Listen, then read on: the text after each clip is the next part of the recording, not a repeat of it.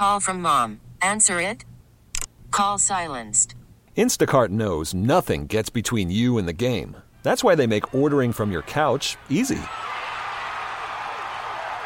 Stock up today and get all your groceries for the week delivered in as fast as 30 minutes without missing a minute of the game. You have 47 new voicemails. Download the app to get free delivery on your first three orders while supplies last. Minimum $10 per order. Additional terms apply. Okay, picture this. It's Friday afternoon when a thought hits you.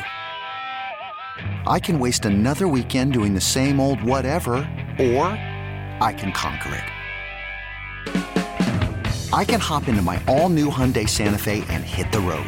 Any road. The steeper, the better. Because my all new Santa Fe is available with HTRAC, all wheel drive, so I can hit the trail without a worry in the world. Heck, with three rows and best in class rear cargo space, I can pack the whole family in with all our gear. We've got available dual wireless charging for our phones, so we'll never lose touch with civilization, and we won't lose touch with the primordial power of Mother Earth. So, which is it? Waste the weekend or do something a little more epic? And conquer it in the all-new Hyundai Santa Fe.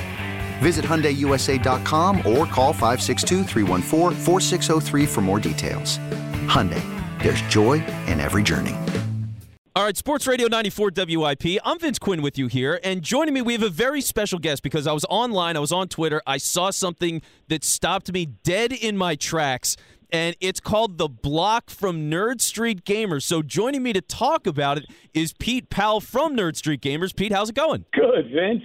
How are you? Thanks for having me. Well, yeah, I'm happy to have you on because again, I, I saw this thing and I was just flat out stunned. And, and so you've got this big operation and all this cool stuff that seems to be going into it. And I want to get to that in a minute. But first, obviously, uh, this is esports related what you're doing here. And there's a lot of people that have heard about esports. They don't know exactly what it is or how big it is. So if you could just kind of explain what really esports is about these days. Sure, sure. No, totally understand, and and you're right. There there are still quite a few people out there that don't really understand the whole esports thing. But really, what it comes down to is it's it's video games, right? Uh, but with a competitive twist. It's competitive gaming.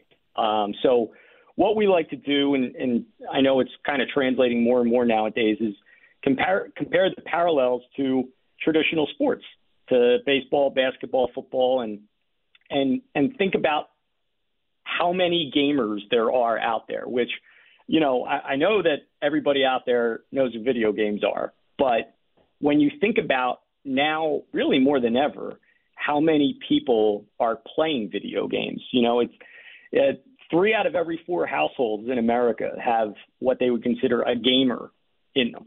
So, you know, we are looking at this as obviously the video game uh, industry is massive, but the esports or the competitive gaming industry is just a really, really small percentage of that. So when you think about um, how many people enjoy playing video games with their buddies, very, very few of them actually consider themselves competitive gamers.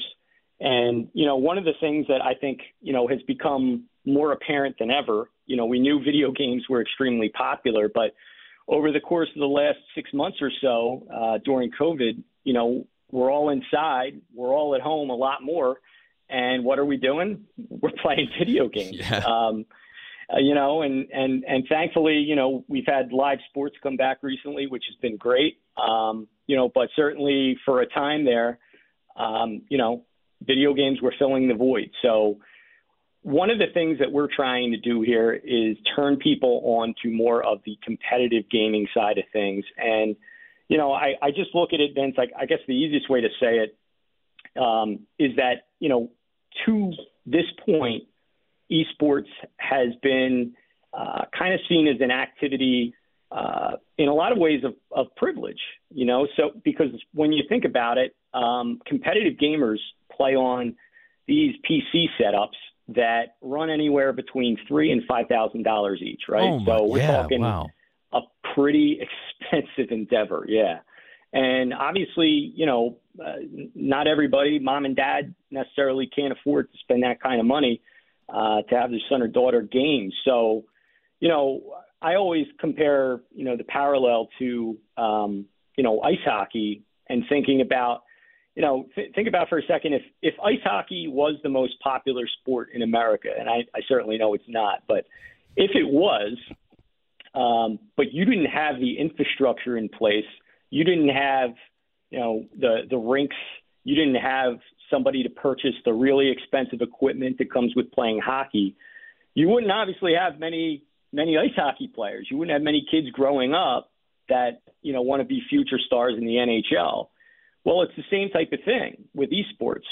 We don't we don't have the infrastructure in place now to provide opportunity to these kids. We don't have the ice rinks for them to go to uh, to compete. We don't obviously a lot of them don't have or can't afford the high end equipment to compete. So that's really you know the mission behind what we're trying to do at Nerd Street.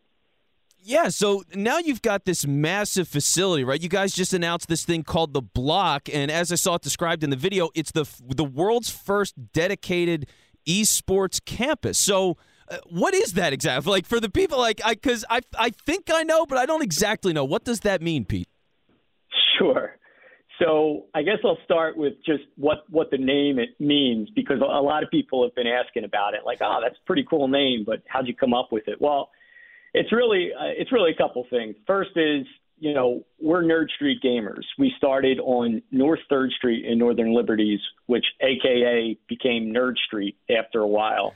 Um, we had the the three in place of the E for for a long time. Very slick, by the way. Three. I like that. I like that. When I first saw that, I was like, "Wow, that was smooth." I mean, great name. Thank you. So basically, you know, we had our, our humble beginnings on North Third uh, in NoLibs. And the reality was, Vince, that we were, you know, we're in a 6,000 square foot facility um, with only about 50 PCs and a handful of consoles. We had a lot of folks uh, that would come in, and frankly, we needed more space. So we started looking uh, around in and around the city uh, for different potential uh, places to plant our flag and, and, and have our flagship uh, LAN center, which we call localhost. And we ended up coming across this really, really cool building um, at 401 North Broad. And uh, for anybody that isn't familiar, uh, it's a couple blocks right north of uh, Broad and Vine, where Roman Catholic is. It's actually directly across the street from the old um, Inquirer and Daily News building. Okay, uh, if you're familiar, and um, it is just a massive building, right? And it actually takes up an entire city block which is kind of where we landed on the block. We we also figured uh, whenever we would have a new employee come aboard Nerd Street Gamers, we always sent out a note that said "Welcome to the block." So that was part of it too. Um, but we decided to to really look at this building and examine the fact that hey, um, you know, this, this building is over 1.3 million square feet. Like I said, it's an entire city block. Uh, fun fact: it also actually has its own zip code uh, 19108. okay, because I saw that in the video and I was like, this can't possibly be true. And then I, I looked it up on maps and I was like, oh my God, this is amazing. It actually has its own zip code. That's so cool. Yeah. Yeah, we're we're making sure that everybody memorizes 19108. So uh, you know, it, it's it's pretty cool. Um, but the the building itself, um, it's a historic building, and we are actually going to be on multiple floors. Uh, so the the street level, the first level, uh, right at the corner of Broad and Callowhill, is going to be our our retail space, essentially our LAN center, what we call localhost, and that is going to be our our flagship um, facility for the you know not just the city but for the entire nation as we expand. Uh, this is going to be sort of the mothership, and we plan on having uh, between 100 and 120 high-end PCs and all the peripherals uh, that any gamer would desire down there.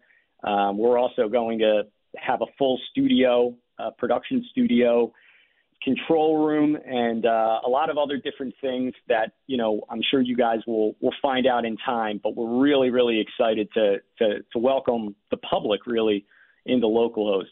Um, we're also going to be on the second floor of this building, which which they refer to as the mezzanine and that's going to be a, a training center. And when I say training center, a lot of people ask, well, you know, what's that about? Uh, you know, how does that translate to esports? Well, when you think about a lot of the the pro esports teams that are currently out there, You have the Overwatch League. Now you, the Call of Duty League is getting bigger and bigger.